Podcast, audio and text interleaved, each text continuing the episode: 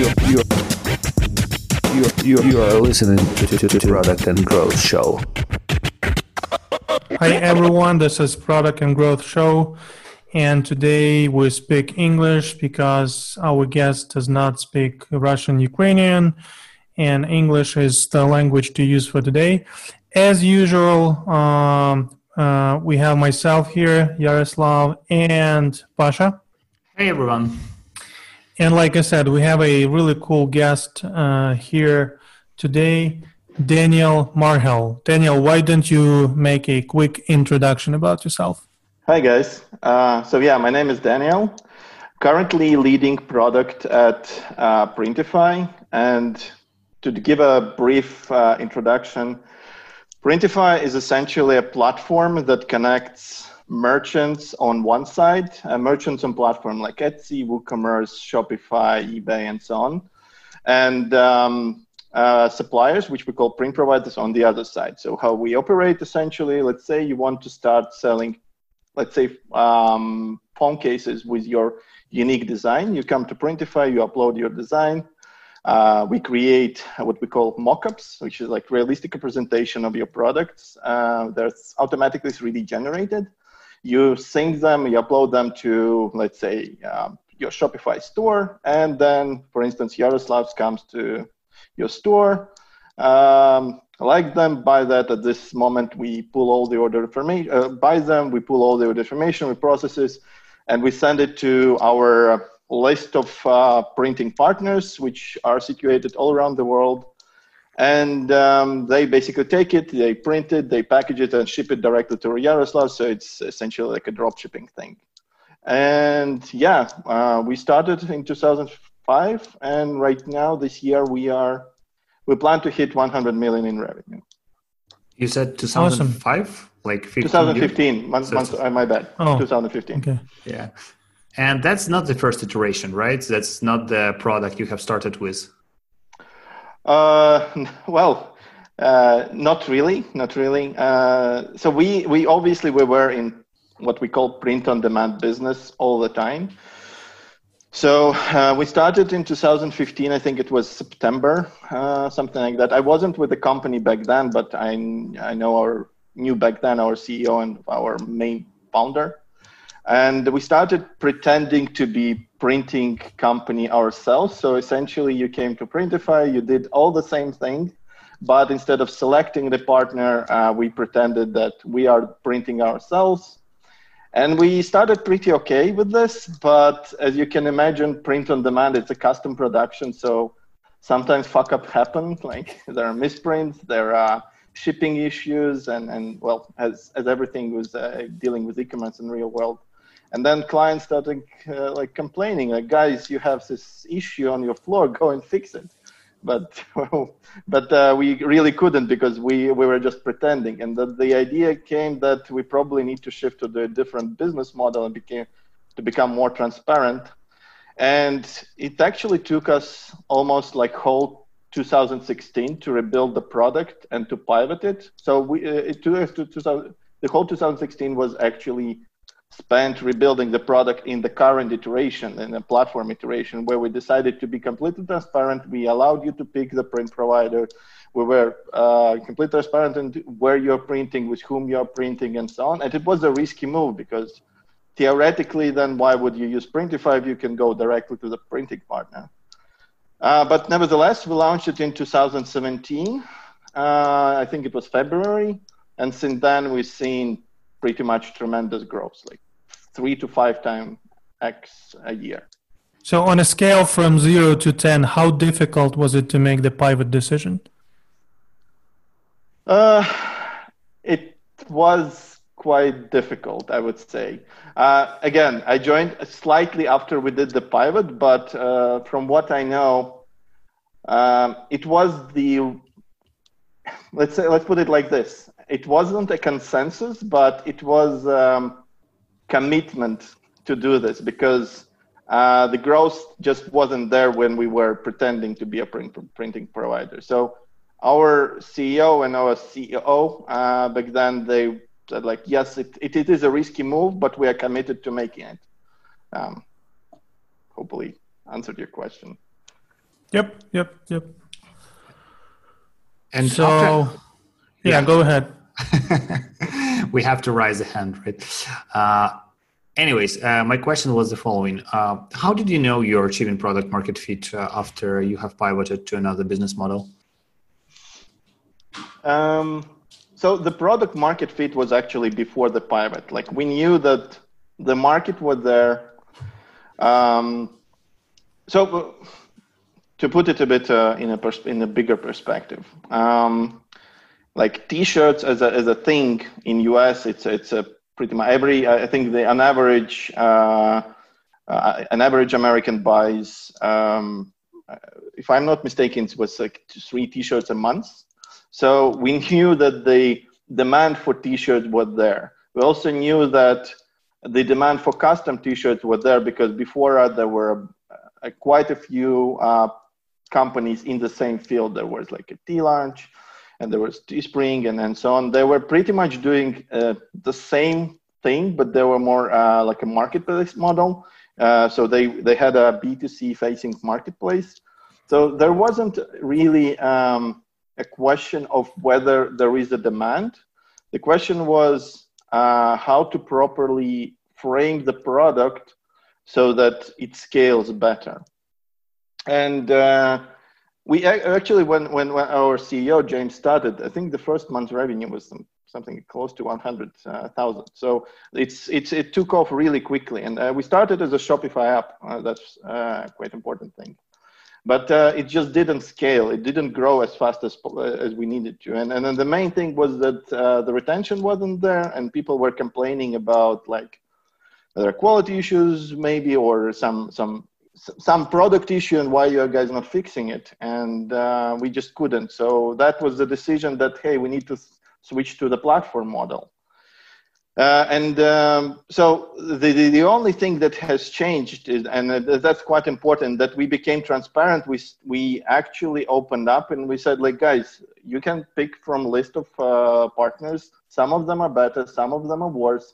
Some has higher price, some has lower price. But it's your decision, and uh, you're committing to. Uh, you're basically you're making decisions, so it's your choice. And the demand itself was there, but once we opened up, we just saw that people who are actually willing to take the risk and um, they, the entrepreneurs that want to have more control, they prefer this way instead of just working with one particular partner, instead of just trying to uh, pick whatever, like in terms of pricing, in terms of quality, what worked for them, doing some tests and then committing. And if, if something goes wrong, they can always switch to another partner. And that's the beauty of the platform that you have. I think right now we have around thirty, but uh, no, it's actually more than thirty partners, but we plan to have over one hundred by the end of the year, and we plan to add more and more.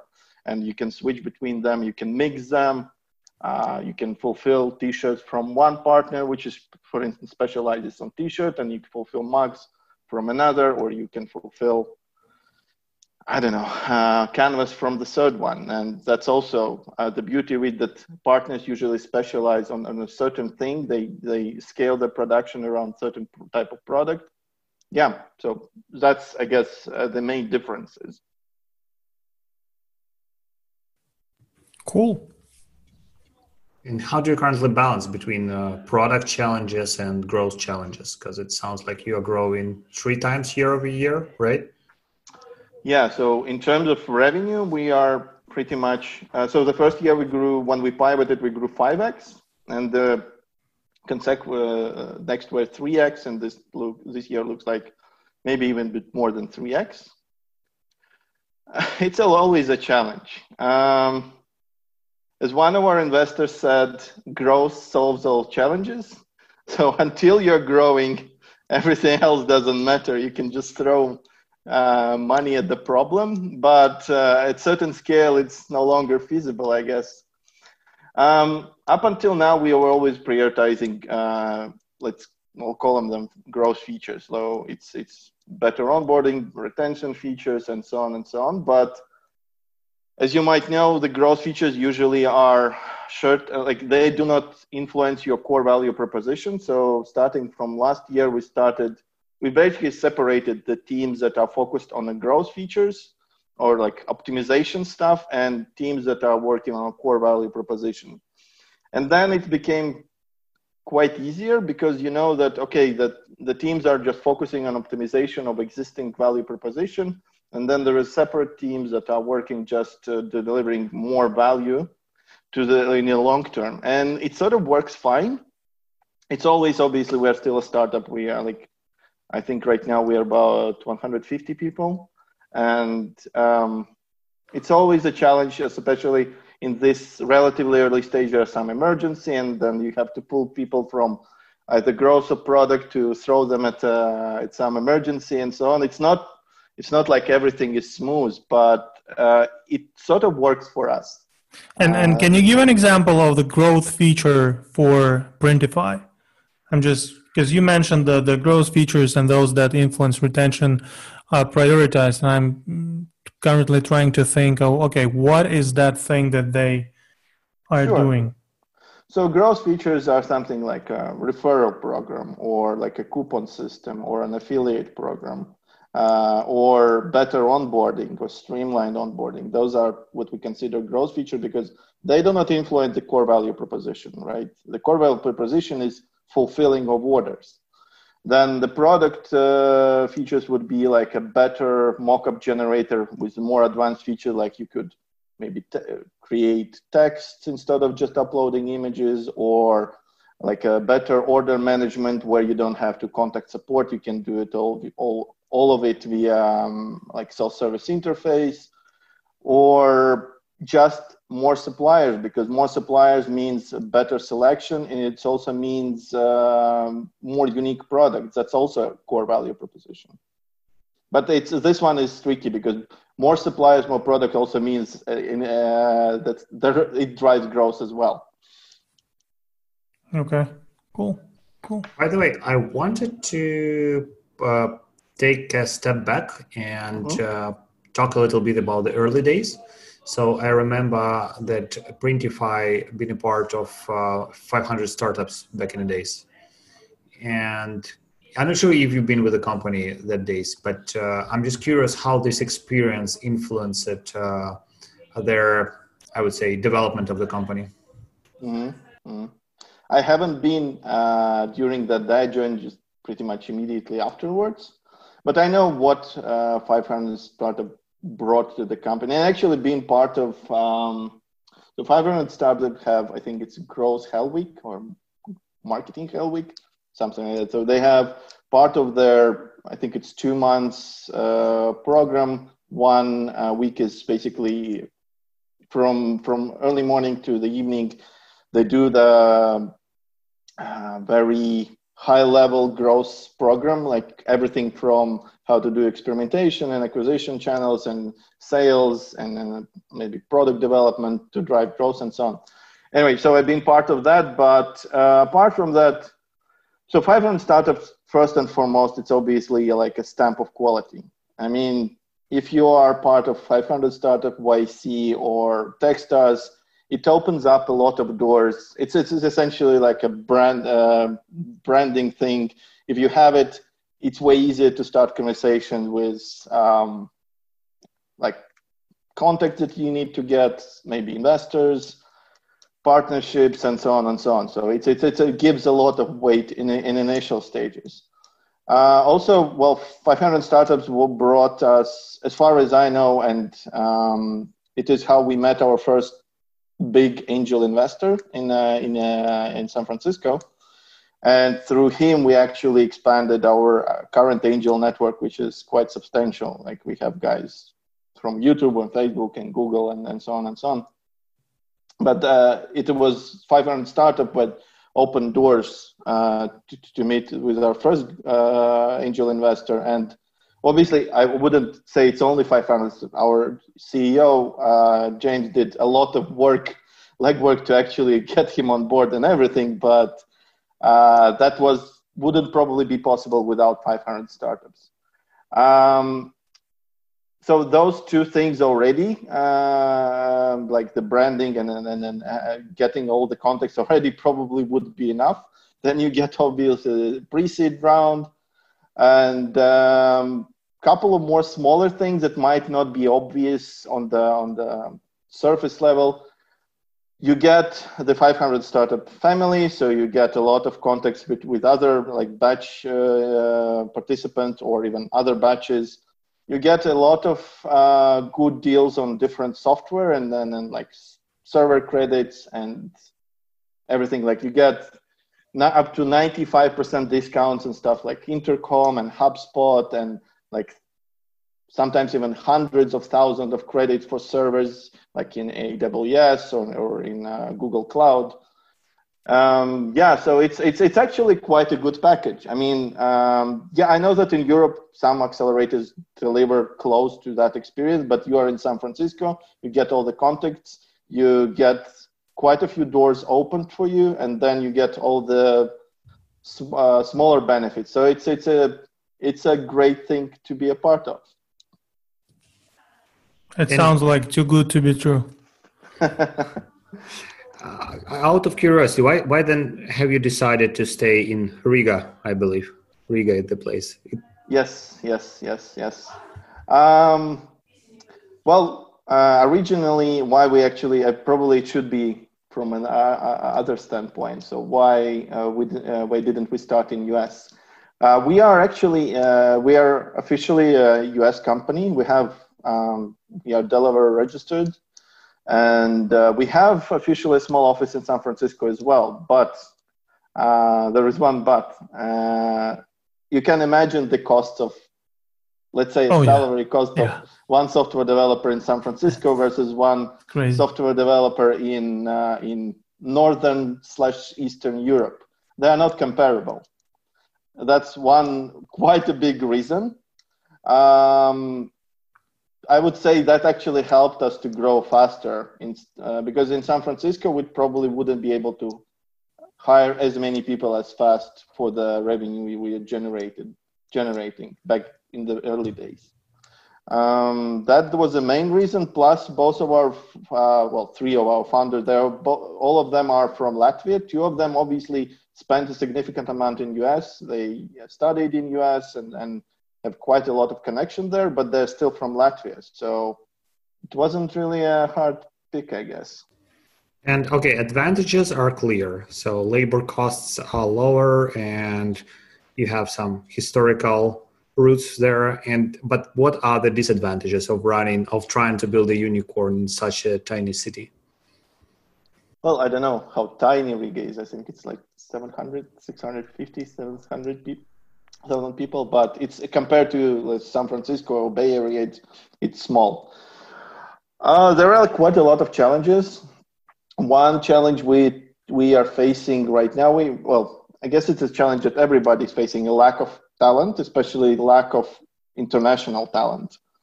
Um, for instance, Tallinn, which is Estonia, uh, they have way more already established unicorns. They have Pipedrive, they have TransferWise, they have uh, Skype in the very early days, and now they have uh, quite a new and upcoming startups uh, that went through the early growth stage and then went to pretty much an enterprise stage. Well, um, like a couple of a thousand people. In Latvia, there are not that many companies, especially in soft, software product company that did that. And it's really hard to hire enough um, both talented and experienced people uh, to fill different roles. And that's a big challenge. So that's why right now we actually, out of, I think what, what I mentioned, one hundred fifty people, I think that's about right. Uh, we're growing and I think like ten people a month. Um, about, I think, one third, maybe now about forty percent of those people are not from Latvia. So we have people from thirty countries, uh, but they all mostly relocated. Um, and Relocating or remote? Most of them relocated. We have a couple of remote people in, I think, in Germany and Portugal, but mostly we're relocating. Cool. Um, This is actually an interesting discussion we can follow up, like uh, really, uh, remote versus relocation. We were very um, religious about relocation before the COVID, but after the COVID, we all everybody went remote, and so actually productivity has grown. So maybe we should stay remote. That's a separate discussion. um, But yeah, uh, you, you, so the challenge is obviously like, um, um, as, as, you, as you asked, so talent pool is a challenge. It's a big challenge. Um, the second uh, part is, um, which is sort of related to the talent pool, is the networking opportunities. Uh, Riga, as I mentioned, doesn't have as many tech companies. So there are not that many um, networking opportunities to bounce ideas around, to maybe learn something from your peers and so on. So that's also, I'm not saying there is no, no startup scene or anything, but there is no scale-up scene. So the companies that went out of the startup stage and then grew to a, to a higher level. That's also a challenge uh, somewhat. Um, yeah, and in initial initial stage, it was it was a challenge to pitch ideas to partners, to, to our printing partners uh, from Eastern Northern Europe, um, because for them it's like you have you they are treating Americans a bit differently if you're coming from. Even from a whole Europe, not talking even about northern, southern, northern eastern Europe. So that was a challenge in uh, about two years ago, one and a half year ago. Right now, we we are an established brand in the industry, and right now, more or less everybody knows us. So it's it's became easier now. So now it actually doesn't matter if we are coming from Europe or we would have an office in U, in U S. By now, it's it's it's pretty much the same. So, but in the early stage, coming out, coming from Europe, it was really hard to establish deals and establish prefer, deals that are preferable for us. So like price negotiation and um, like contract negotiation and, and, and rule negotiation was really, really tough. Yeah, I'm, I'm just curious how, well, so just to give you a bit of the context, I'm currently I'm employed by a company that has uh, two major locations. The one is in Kyiv, the biggest one, and the second major one is in Barcelona. And uh, when we try to hire people from from the uh, from the east of Europe, for instance, from Netherlands, which is a huge tech hub, from uh, even from, from Germany, uh, relocating them to Barcelona, which is kind of a nice city to live in, uh, is a challenge because it's not a tech hub. There are not that many other job opportunities. And well, frankly speaking, people don't necessarily, uh, people are not necessarily excited about the opportunity to move there, uh, to build, to develop their careers. Uh, some of them are excited because Barcelona is a nice place to stay, but not career-wise. So I'm curious, how do you have these challenges when you're relocating people from uh, from the outside? Do they, because Riga is, well, from my from the first glance, is not uh, a big tech hub, and it's a little bit hard to evaluate your further opportunities after Printify, and it's a little bit hard to kind of understand if you can Uh, connect your life with, with that city and if you can kind of establish your professional growth there. So do you have challenges like that? In, and if so, how are you tackling them? Mm-hmm, mm-hmm. Sure. I mean, I guess this is a challenge for pretty much whole of Europe, not only Riga. For us, it's uh, one thing that um, usually helps is that Baltics usually is positioned as a one region, and more or less everybody knows, well, not everybody knows everybody, but it's it's um, it's a very, has a very close ties uh, between like Riga and Tallinn and Tallinn and Vilnius. So it's like three capital cities. Uh, and um, Tallinn obviously is way bigger hub. They have way more startups, way more technical technology companies. And um, for them, it's actually way easier to relocate. But uh, if we're talking about Riga separately, yes, if we position Riga separately, it's not as easy one, but uh, you essentially, you do not really connect only to the Riga tech scene, you connect to the Baltic tech scene, which is a bit different. Um, in terms of uh, how we pitch it, uh, for us, it, what helps is our angel investors and uh, our investors, because I'll be honest with you, a couple of people from Baltics said they never seen a list of investors as as significant as we have. And they're not just angel investors who never pick up the phone. They're actually participating, giving advice, sometimes mentor.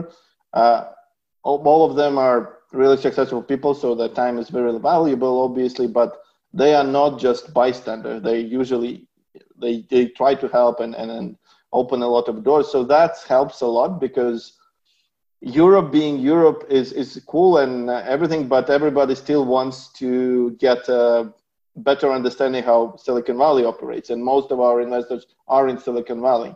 So that helps a lot. But also um, it helps that we are growing so fast that we are listed like as one of the fastest growing company in Inc five thousand, one of the fastest growing companies in Uh, Financial Times, and uh, when people see all those press releases and plus the investors plus everything, people really want to be part of the story. And like we are, last year I think we were the fastest growing startup in San Francisco, despite having only small office there. Uh, we were number one uh, fastest growing startup in San Francisco uh, by Inc five thousand. So putting all this together, the pitches become a bit easier.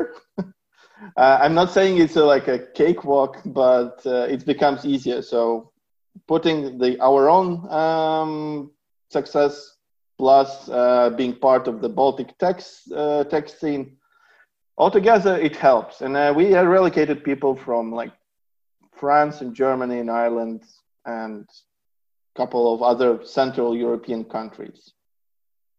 Yeah, hopefully. Interesting. And, and I bet this is something... Uh, other startups from, from your region are trying to do? Well, I, I don't know about other startups from our region, but uh, yes. So there are two things. Um, one is just relocating people and pitching them. That's one thing. But another is just growing the startup scene altogether and growing the, the like the pool of people that uh, can be that are part of the community. And uh, those are two different. So if we're talking about ourselves, and I, I mentioned what we do, if we're talking about the total uh, community, then there are a lot of initiatives that are being done uh, by us and by other uh, participants of the community, especially most of them are on the Estonian side. I will not be lying. I think this is how Pablo uh, actually, uh, Pasha uh, heard about it, that Uh, Ragnar from Pipedrive was uh, visiting, was it in Kyiv, I guess? Yeah, I mean, they have this Live ninety-nine thing here in Kyiv, and I yeah. used to be a resident there. That's how we met, and that's how I met uh, one of your founders. Yeah, yeah. And I know that uh, Tallinn has a lot of uh, people relocated from Ukraine, for instance, but not only from Ukraine, but they are, they are those those. Uh, participant from the from the tech community, they're putting a lot of effort to build up the brand of Baltic tech uh, community and basically uh, spread the word around that, hey, we have so many cool companies that are doing well, building cool products, growing fast, and so on and so on. Let's let's speak about uh, growth a little bit. So uh, growing three X. It's it's not happening uh, just because of luck, and even with a really strong uh, product market fit.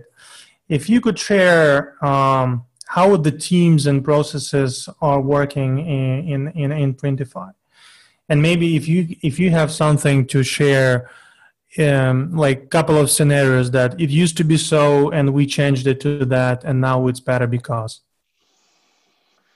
Oh man. We have changed our process and our structure so many times, and I've been I'm with the company soon to be three years. Um, I actually now looking back, uh, we changed a lot of things. So I joined when we were about twenty-ish people, maybe even less. I don't remember, uh, and it was pretty much everybody doing everything. I I, I joined when there was.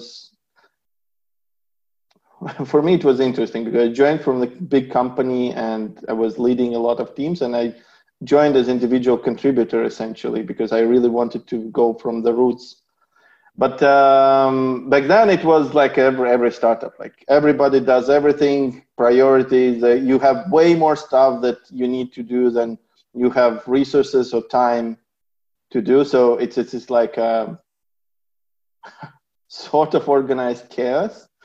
um but um Yeah, so the first thing we did uh, with the growth team, which is I, I was a start, well, basically I joined to build a growth team, and um, we set up the basic growth stuff like uh, the funnel, the uh, growth model, sort of setting up all the proper events, so the proper metrics, uh, understanding where we need to focus our efforts, and so on. So, well, the the I would call it the basic hygiene, I guess. Um, And it wasn't anything like, it wasn't rocket science. It was just wasn't there. So it was a matter of just pull it, putting in the work and uh, setting all the basic stuff, uh, basically setting up all the basic stuff. Um, and um, it worked pretty well for the first year. But in the first year, we grew like uh, five X. And in terms of people, I think we also grew like at least three X. Uh, and um, by the, so I, it was two thousand seventeen, so by the beginning of two thousand eighteen, uh, there was this, everybody does everything no longer worked.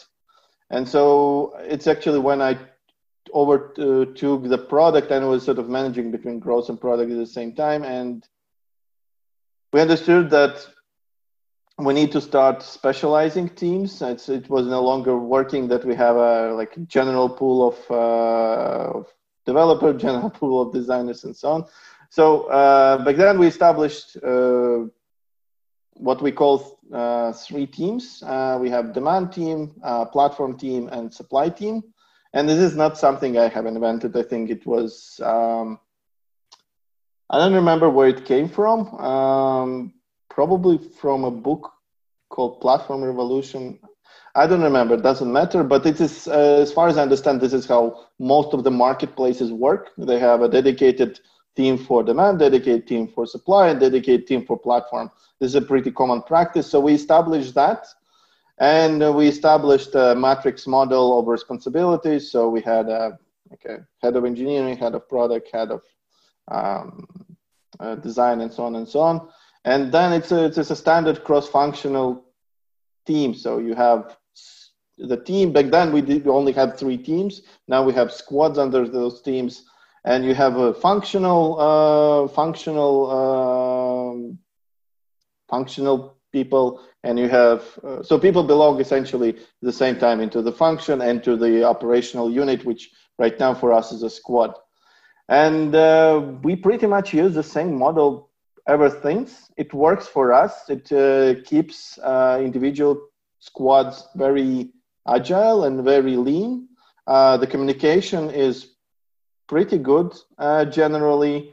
Um, we understand how to grow those squads, and um, how we do it is uh, usually if we see that one squad to have too many responsibilities, then usually it means that the squad sort of splits into two, and then we usually hire either a new product manager or a new engineering managers to sort of supplement the split out uh, people.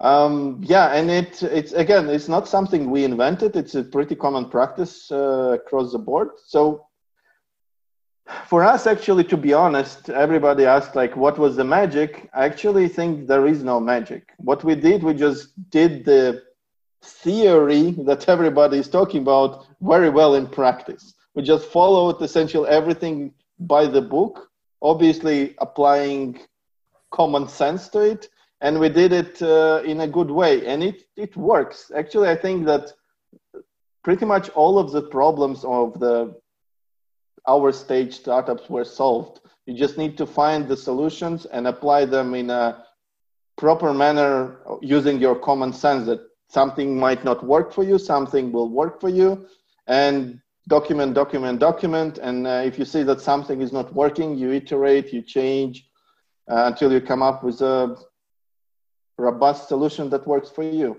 And again, I don't believe that there are some magic one that will solve all your problems, and there is some kind of hidden framework that nobody knows about. Yeah. Out of curiosity, how many product managers do you have now? Uh, let me check. Uh, six, seven, seven. So it's like one P M for for thirty people. This is the max. No, no, no, no, no. Uh, it's it's less. I think uh, the average size of the squad is uh, seven people. It's so P M, analyst, uh, product designer, engineers. Not all of the squads have product designers. Not all of the squads have uh, analysts, and so on and so on. Some squads are managed. Uh, so some P Ms manage two squads, but generally it's about three to seven, eight developers uh, and per squad. So, and, uh, as your leading product uh, for Printify right now, I'm curious, what are your expectations for the product managers that you are hiring? That's a ever-changing, uh, ever-changing uh, expectation, I would guess. Like when, when, when a year ago, it was completely different from what we have now. Uh, in in either case, like what is a product manager? Product manager is is is essentially a conduit between all other functions, right? So, what I'm looking for is a really good communicator, is a really good operational, operationally excellent person. So who knows how to design the process, how to implement it, maintain it, and change it when needed. And uh, obviously, least but not, uh, last but not least is general uh, product understanding, and under that you can put a lot of things. You can put like data-driven decision, empathy thinking, understanding user needs, understanding problems, how to solve them. That's like a list will go on. Uh, but that's all uh, is in, in, in terms of skills. But what I, we found out, and, and I personally found out that uh, what we call a key a skill, and this is not my quote, this is something that uh, one of um, guys from TransferWise mentioned to me, is like, we call it honey badgering. So essentially a person who just sets a goal, uh, sets uh, like a route to this, and will never let go until it reaches that goal, he or she. All of the skills that I mentioned, you can learn, you can develop them, you can um, grow around them, but if you don't have the drive to deliver the great product, great experience, uh, an objective or anything, everything else will not help you if you don't have the drive. So essentially drive for product managers is really important. And for us, it's actually, we are looking for this drive, not only for in product manager, we're looking at pretty much in every single person. Uh, but in product manager, it's really important because they are the ones who usually need to drive the team forward toward higher and higher mountains. And in terms of their job, uh, well, not the right, in terms of the previous experiences, I mean, uh, I know there are companies that try to hire from a certain certain other companies. Like for instance, if you do a marketplace, you would like to hire from Booking or I don't know, from Uber or Uh, companies that are doing a decent job uh, in what you are trying to achieve. Do you have your benchmarks? Like for instance, I want to, I want my product manager to have this or that experience. Like for instance, past entrepreneurship experience, or M B A, or stuff like that. Obviously, we try to have a, an experience match and um, and try to have like a. For, let's say for platform, we try to have people with uh, engineering uh, background because it's very technical uh, product management.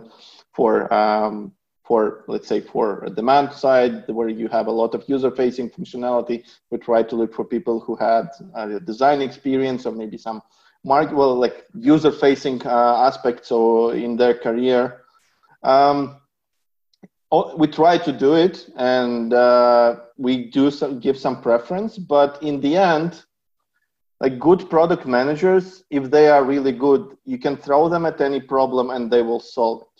That's the main uh, thing.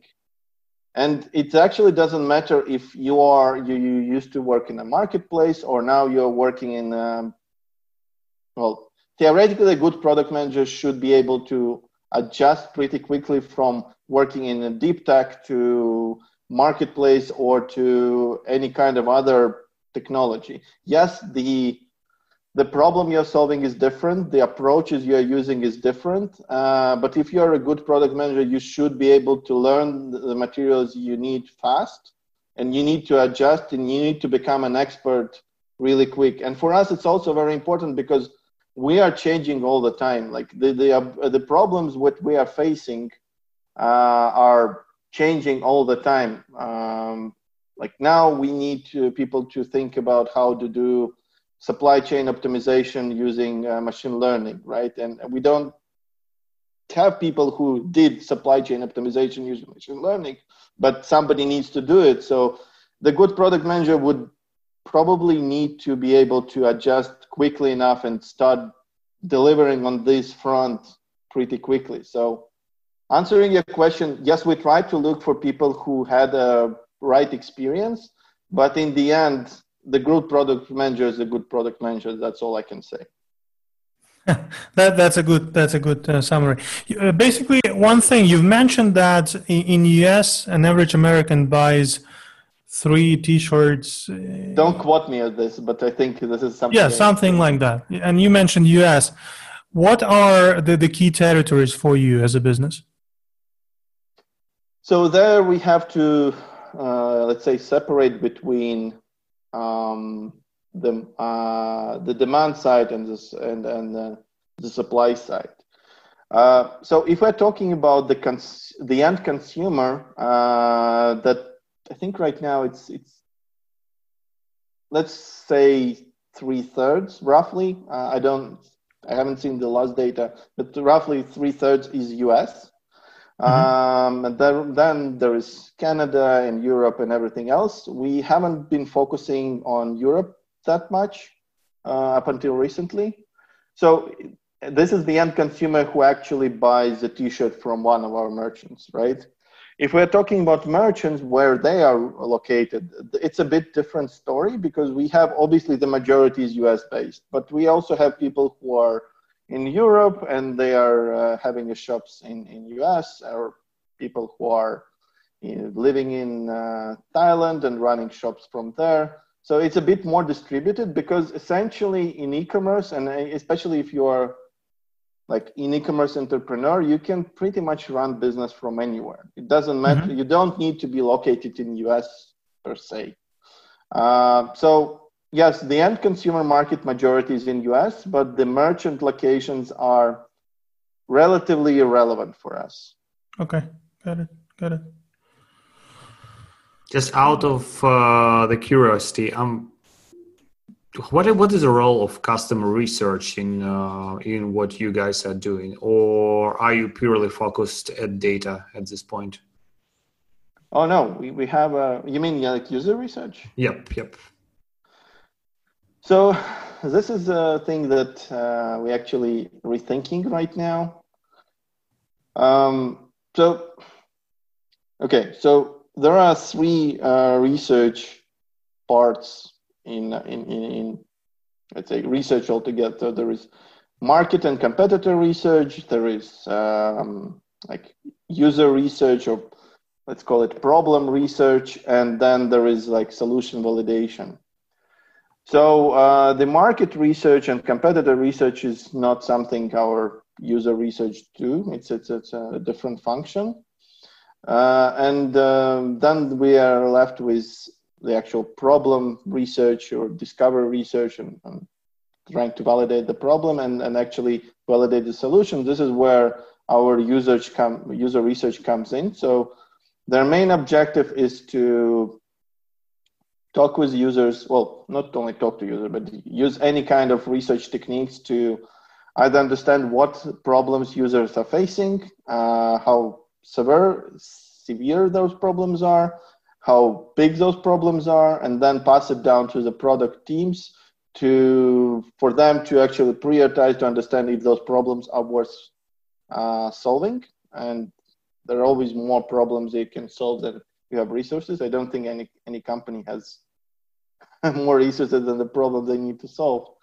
Uh, and uh, then there is a solution validation. Well, basically, once you pass the problem discovery, problem validation phase, you come up with different solutions through your ideation phase. And uh, then the solution validation, this is sort of like a mix between, for us at least right now, between the user research and product teams themselves, and um, especially product designers.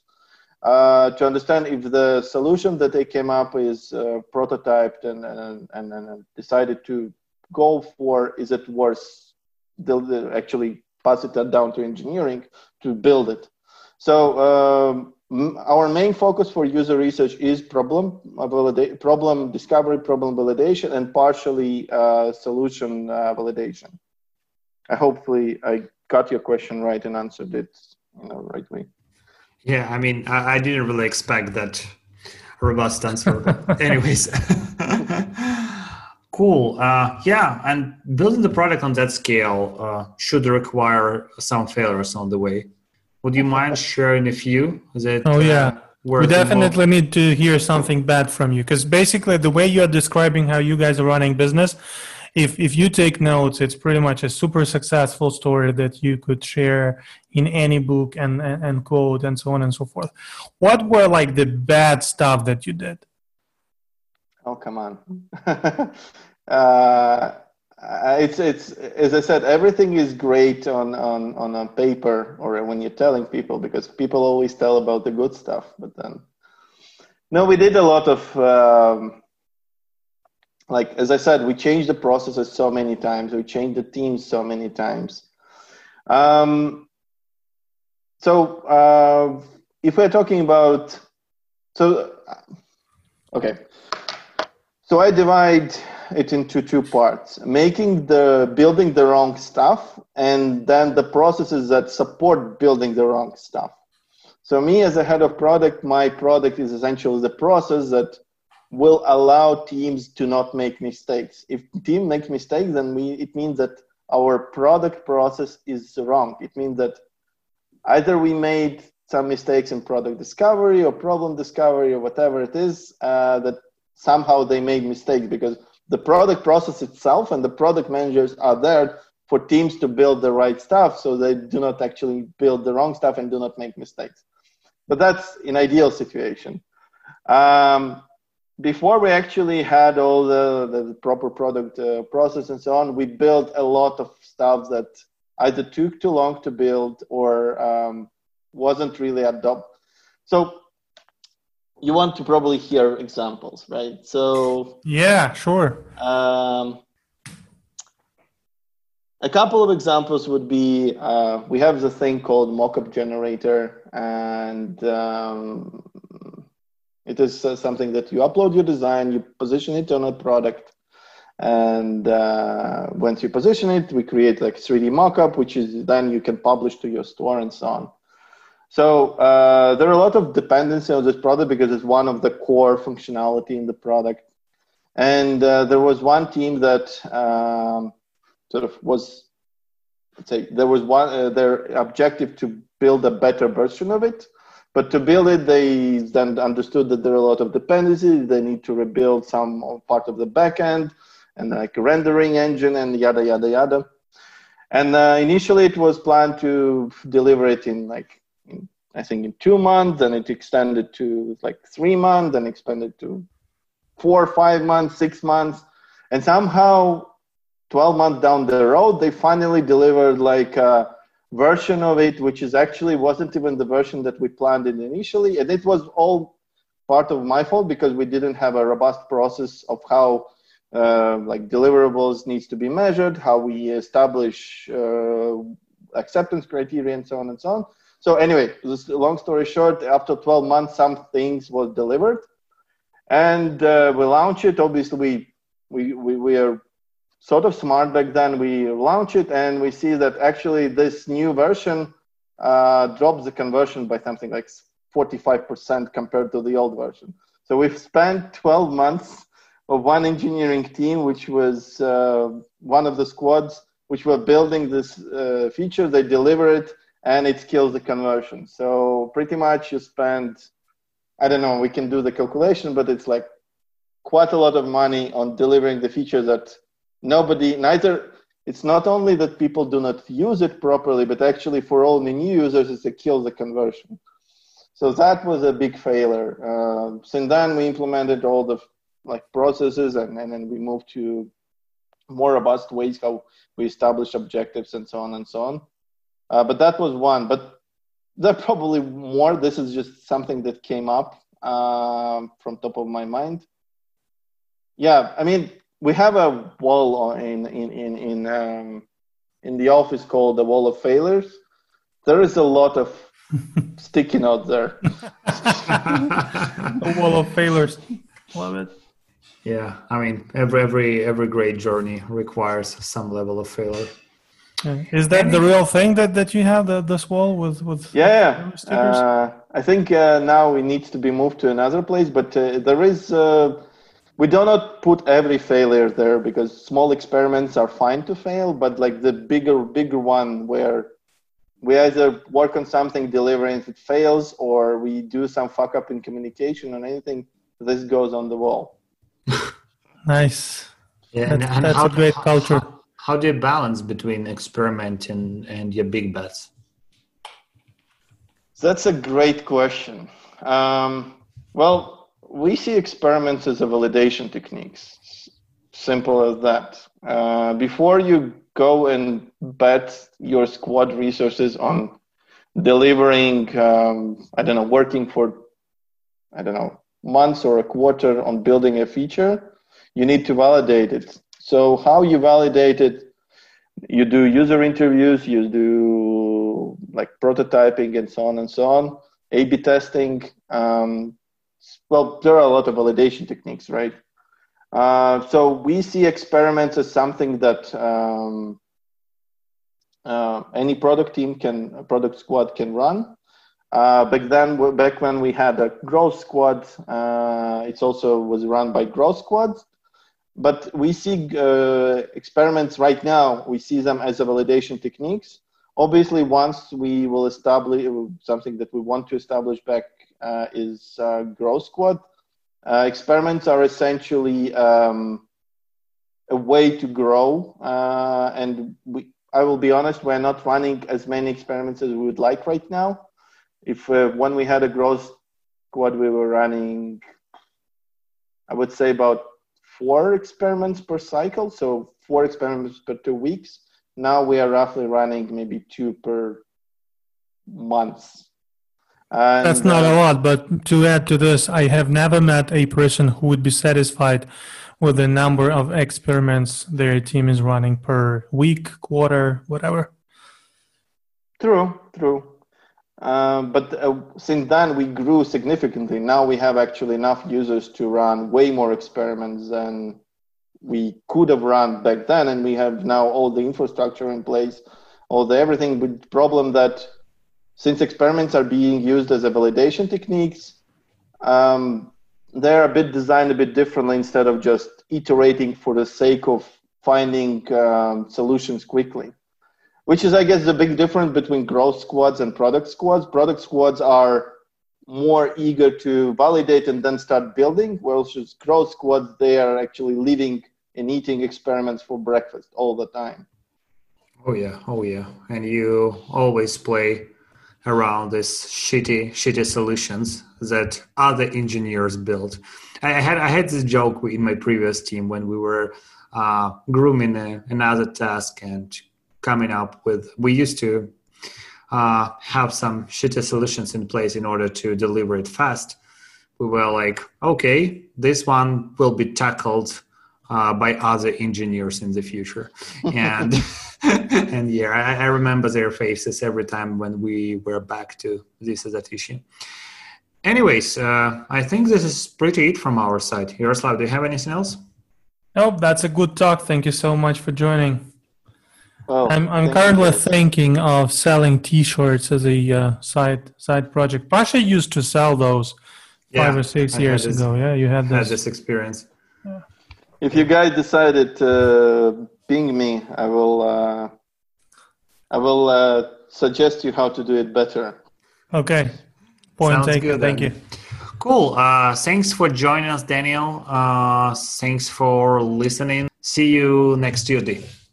Thank you. Bye.